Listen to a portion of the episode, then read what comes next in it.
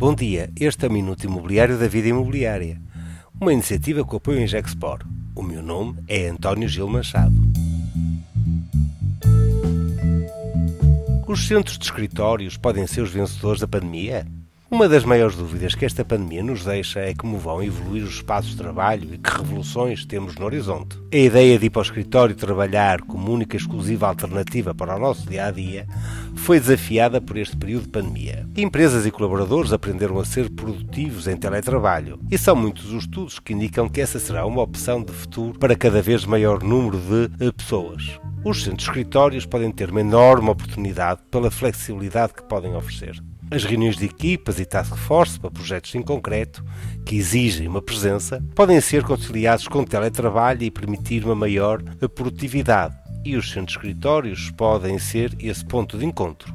Além disso, para muitas pessoas o teletrabalho nem sempre é uma opção. Seja por uma habitação que não está adequada, estar em sobrelotação para trabalhar se for uma família inteira a ficar em casa, os centros escritórios podem ser uma opção de proximidade para muitos que, não querendo ficar em casa, também não querem assumir uma deslocação para a sede da empresa. Na flexibilidade, vai ser um imperativo cada vez mais importante para as empresas, que percebem que cada vez menos fará sentido uma sede corporativa onde tem que concentrar todos os serviços e todos os trabalhadores uma sede institucional de representação, com uma dimensão mais reduzida, flexível e complementada com espaços deslocalizados em centros de escritórios mais convenientes aos trabalhadores, promete ser uma tendência de futuro. As vantagens podem ser imensas em conforto para milhares de pessoas que podem reduzir o tempo de deslocação para trabalhar, com uma evidente redução da pegada ecológica e uma melhor qualidade de vida. A confirmar-se esta tendência, representa um desafio enorme para os proprietários de ativos de escritórios, mas também uma oportunidade de adicionar níveis de serviço